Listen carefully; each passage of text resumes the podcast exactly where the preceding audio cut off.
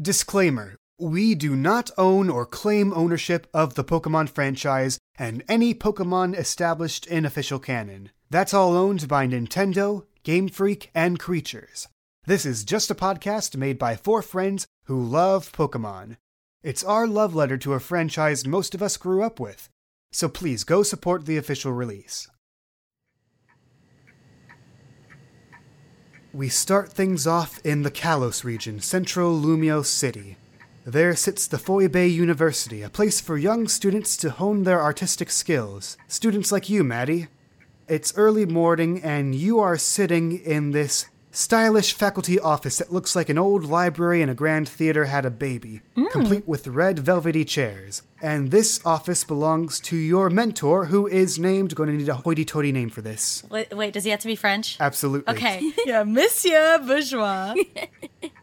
You have been called in this late morning to meet with Professor Bourgeois. you are sitting on one side of the, this rich mahogany desk, and he's finishing his morning coffee on the other side. And he leans back and says, Now, Maddie, I have here three dress designs that a student of mine drew. I want you to share your critique with me, their boons, their flaws, which one strikes the sweetest chord with you, we, and be ruthless about it. And he puts these three designs in front of you. Uh, if I'm being honest, the polka dots are very last season.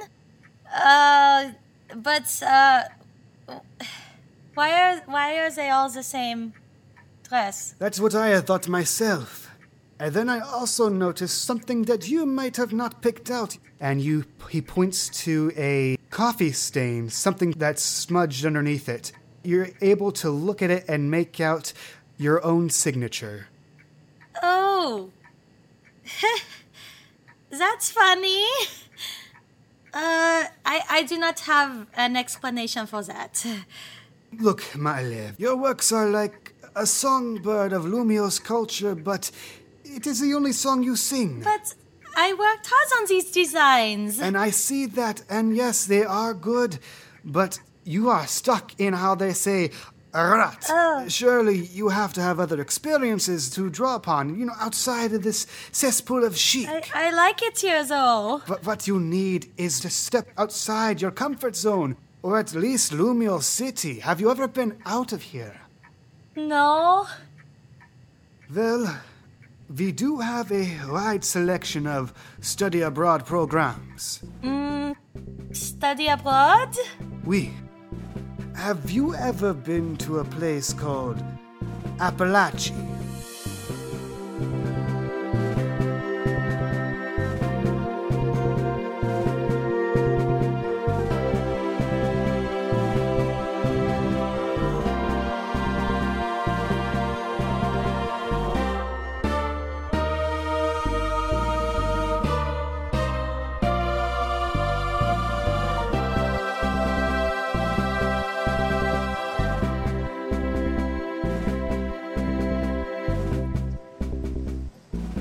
Cut to about two weeks later, and we find ourselves in the Appalachia region. The smell of salty sea air wafts through the boardwalks of Port Gala, the barrier islands that lie east of the mainland. They act as the first gateway for all fresh trainers and tourists coming right off the boat. And we join Chris and his daughter Emily. I think at this time she'd be about 11 or 12 years old. That's safe to say? Mm hmm. So dry between father and daughter. Who is more anxious to see Emily go off on her adventure? Father, most definitely. Okay, well, paint me a word picture. How's he feeling? Chris is feeling very. He's excited that his his his baby girl is finally branching out into the world, but it's clashing with a lot of feelings. He's like, I want her to stay home just a little bit longer so I can just kind of watch over her and make sure that she is 100% ready to be out and about in the world. But at the same time, I can't be a helicopter father, so it, it, it's it's conflicting with him. So he's trying his best to uh, fake his enthusiasm it's for this new region. So the two of you are waiting for the Pokemon professor to arrive. What's Chris doing right now? Chris, at this point in time, is bringing back a snack to Emily, and by bringing back a snack, I mean he quite literally reaches into like his his bag and pulls out like two sandwiches he's made, a bag of chips, and like two containers full of like a drink, and he's like, "Okay, sweetie, so we have an array to kind of choose from. Uh, I didn't know what to pick, so I got your favorites. And you know, did I forget anything? You, are you hungry? Thank you, Dad. Um, how long have those been in the bag? Uh, what week is it? Yeah, just my drink, thank you. Yes, bro. And she takes a sip of what I'm assuming is apple juice. Mm-hmm.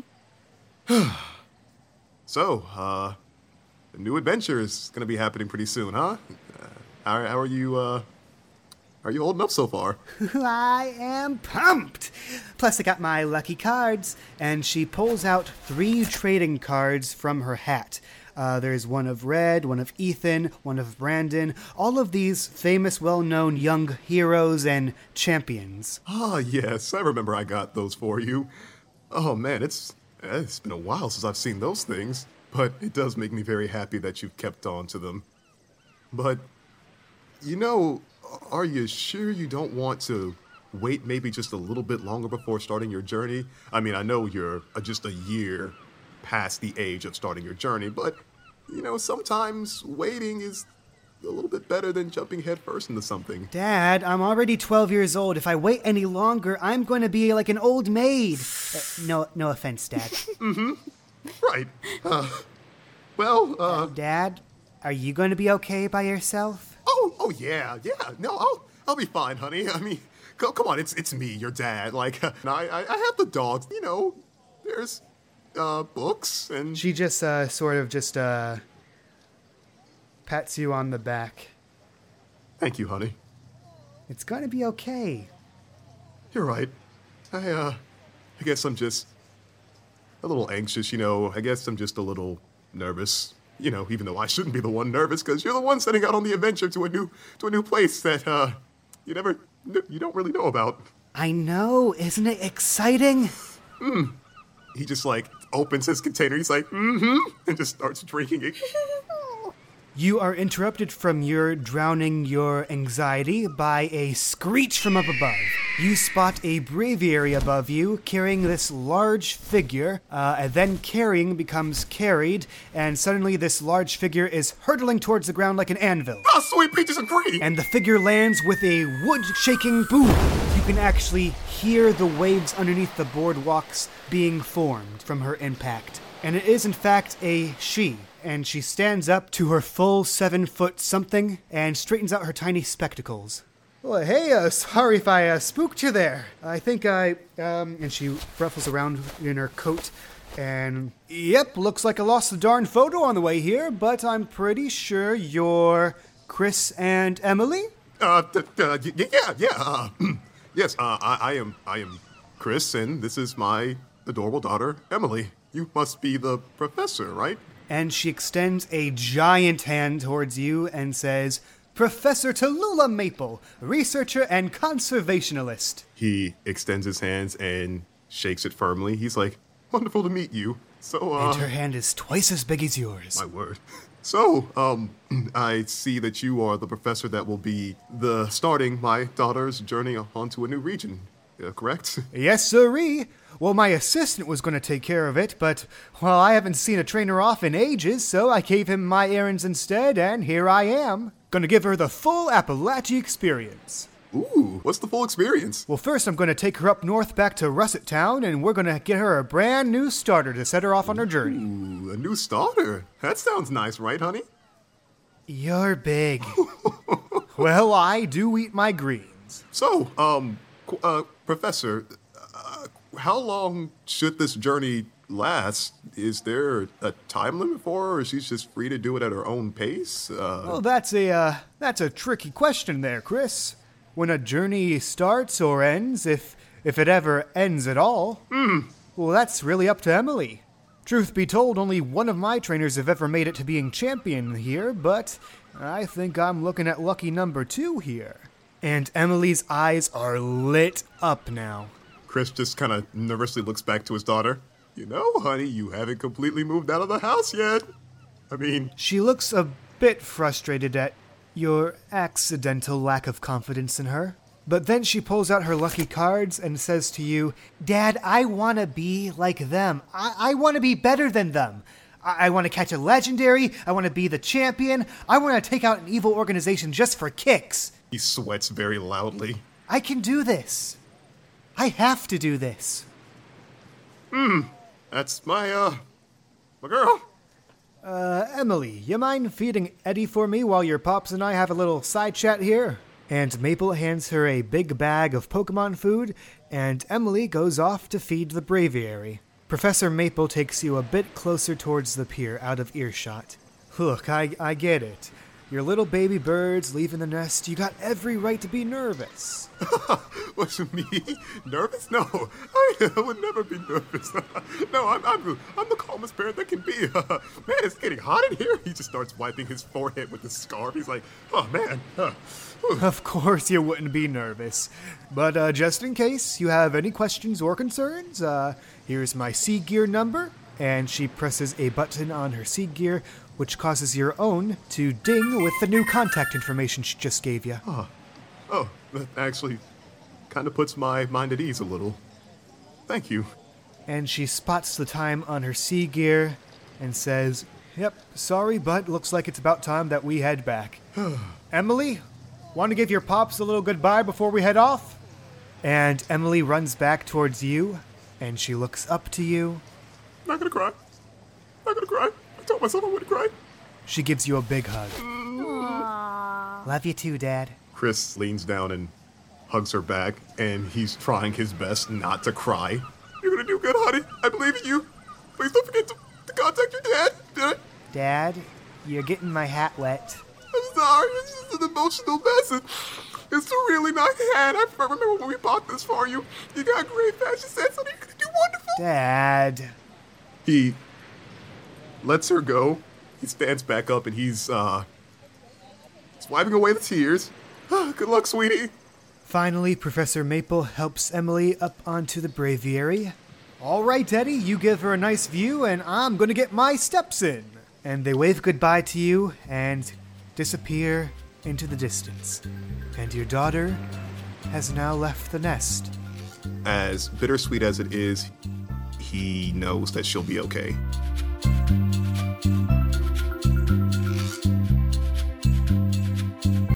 Yellow, Kvox here. Gonna pause the game real quick so we can do some shoutouts and updates. Uh, First off, thank you guys so much for the warm reception you've given us so far. It means a whole lot to me and the rest of the Legacy crew. Uh, we actually got some fan art too, and uh, I actually don't remember if I've ever received fan art or not before. So seeing it makes my day. More, please. Uh, but seriously, thank you guys so much.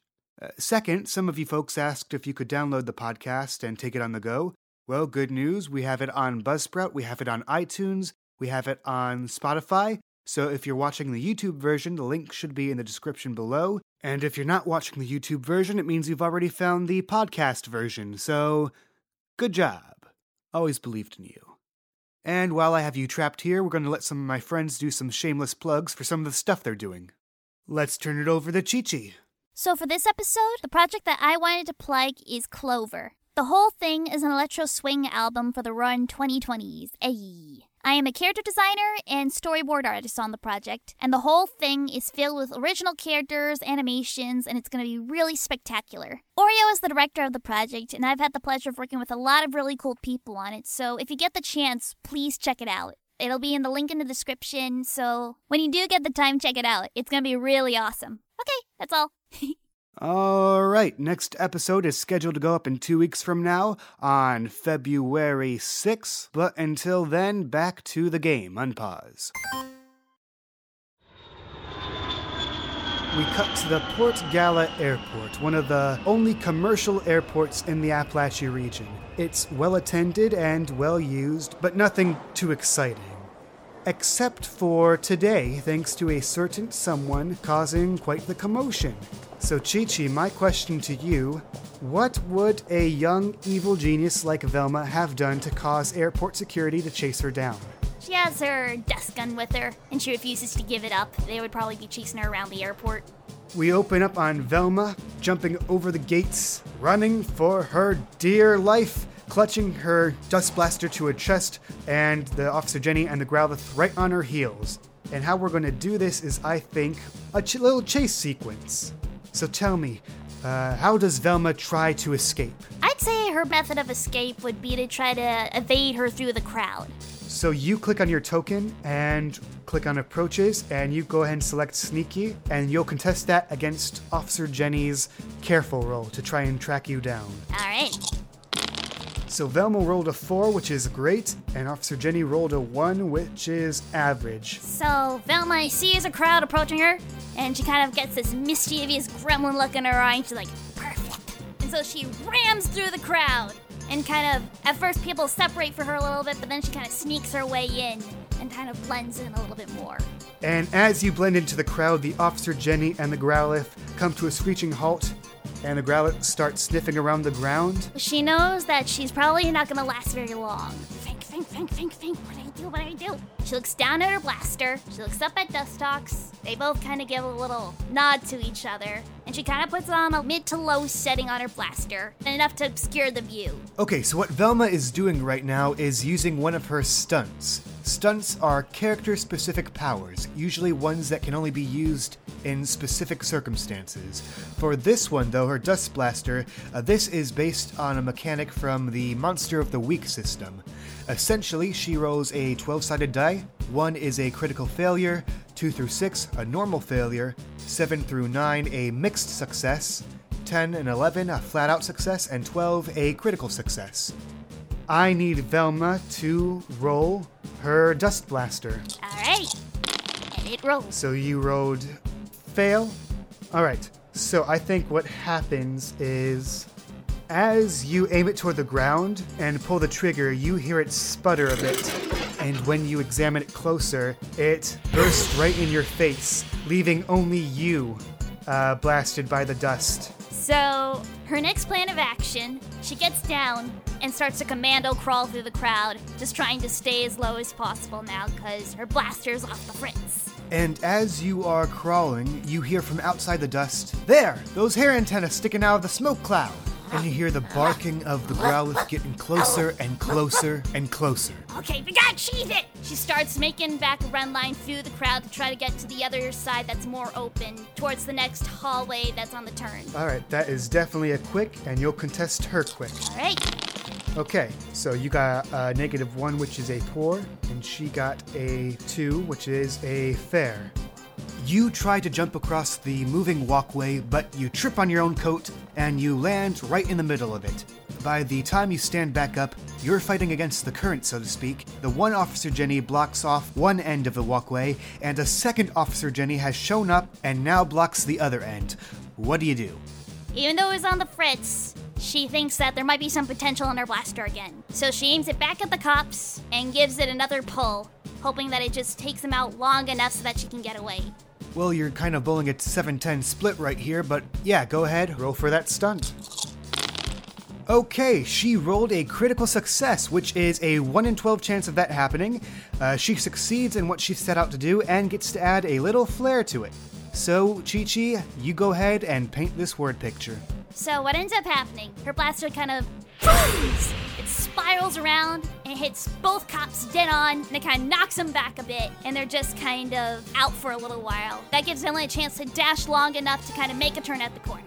You're approaching the exit. You can get out of this airport and to Port Gala proper. She's running, and she's almost at the exit with her Dustox. We're almost there! Come on, we're almost there! And so she gives one final jump. Suddenly, you hear a whoosh, and your feet are now very cold and very heavy, and they quickly bring you back down to earth. You are now wearing a new pair of heavy ice block shoes prone on the ground, and you turn to see that it's courtesy of this grizzled Vaporeon, bum eye, torn ear, and he's followed by what you assume is his trainer.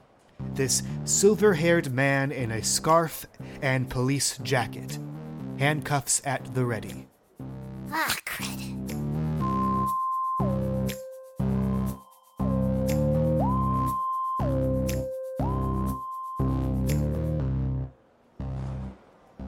Maddie, you've spent about an hour stuck on the tarmac waiting to disembark from your airplane due to some incident going on inside the airport. You don't know. But now you and Bellini are finally able to stretch your legs in Port Gala proper. Oh, that plane ride was so long. And your sassy little friend gives you a uh, affirming chirp, I guess. What's the first thing you and Bellini do in this brave new world? Uh, I think we uh, first would try and figure out why we're still on the tarmac. Um, we're both pretty annoyed. We're kind of expecting everything to just go really fast, and it's very annoying that it is not. And I'm assuming you you are saying all this to uh, disheveled, jaded from life airport attendant at the desk. I I do not understand why this is taking so long. Yes, well, you. I should have been off here an hour ago. I understand Can that, you please tell me what is wrong? Yes, well, an incident occurred. We had to enact standard security protocols to Security? to ensure your I sa- only just got here, and there is already a problem. Ma'am, we are very sorry for the inconvenience we have caused. Please take this voucher for your next visit to the Pokemart, where I you do not even know what to buy with this. you can use that What at what the would I buy? You can use that at the Pokemart for whatever you purchase on your next visit. Is there at least a Pokemart here? Right next to the Pokemon Center, ma'am. And she hands you the uh, the voucher. Thanks, I guess. Thank you for flying the friendly skies with us. We hope to see you again. Yeah, I doubt that. Okay then. you walk out with your voucher into the salty air of Port Gala. What you doing? I, I want to go to the Pokemart and I guess try and use my voucher for something. As you make your way through the boardwalks, you pass by all these quaint looking outfits being worn by equally quaint people. Uh, compared to the city life you're so used to, it's actually quite novel. And it's around this time when you hear from behind you, Congrats, the winner is you! And you turn around to see this man. Yellow tank top, mossy colored, shaggy hair, sideburns that fall past his honestly pretty shady face. Who? Me? You know it. You're the 100th person who's passed me by today. How's about a complimentary five minute spa session? Uh, that sounds nice. Oh, believe you me, you're gonna feel as fresh as a sunflora. Who won't even know what hit you. Well, I I have to pass the time, so I suppose I I can do that. All right, all right. And he leads you to this makeshift spa setup lawn chair, bucket of mud, bag of cucumber slices. Oh, and there's also a fancy briefcase next to it. what's what's in that briefcase? Eh, don't worry about that. Now, let's get you in that chair. Okay. And let's slap these cucumbers on your eyes. Uh, okay. Um. Uh, Bellini, can you please watch what's going on? I I I just want to relax a, li- a little. Oh, uh, Minccino. Yeah, cute little guy. Is this custom in in this place? Not from around these parts then. Was it that obvious? Then one Appalachie special coming up. Now, how's about these noise canceling headphones for your listening enjoyment? Okay. The moment he places the headphones on your head, uh, the hustle and bustle of the boardwalks is drowned out by this calming new age music. This is nice. Who who sang this? Uh, I have no idea what you're saying, but thank you. The calm is soon accented by the slow plops of mud on your face, like someone building a drippy ass sandcastle. now, I want you to make a careful check to see how deep in the calm you are. I was gonna say, do I need to roll? Yes. A four. That's a great, which means you're still perceptive enough to hear an unusually loud rustling from around you. Um. Uh. Hello. What what's happening? And I, I like lift one of the cucumbers off of my eyes. You take a peek and you see the shady man and Bellini struggling against each other. And his hand is trying to muffle the furball's face, and that's about when Bellini takes a nice bite out of him. So, yeah, you're being mugged. Excusez-moi. I just got here. Why is this happening to me? There's your Appalachie special! And he flings Bellini right in your face. At that point, he scoops up the briefcase and starts to book it. And in his pants pocket, you can see some of your stuff poking out, including My voucher! I just got that! what you gonna do about it. We're not letting it get away.